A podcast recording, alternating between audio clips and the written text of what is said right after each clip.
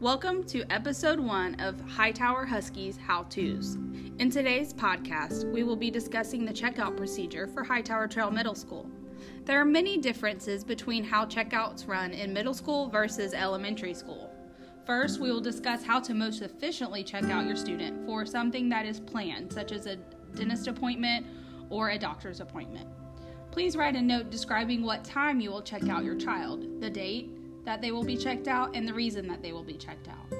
This is so that the, stu- the student can be marked properly as unexcused or excused for the absence.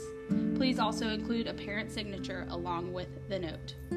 Your student will then bring said note to the front office the morning that the checkout will occur and be given a pass stating the time that they will be excused from the class to pick, pack up at his or her locker.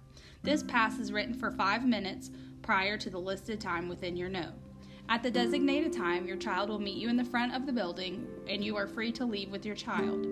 If the checkout is unplanned, you will be required to come into the front office and physically sign out your child with the attendance clerk. Your child will be counted absent for the day if they are checked out before 12:45. Thank you for listening to the first episode of Hightower Huskies How To's.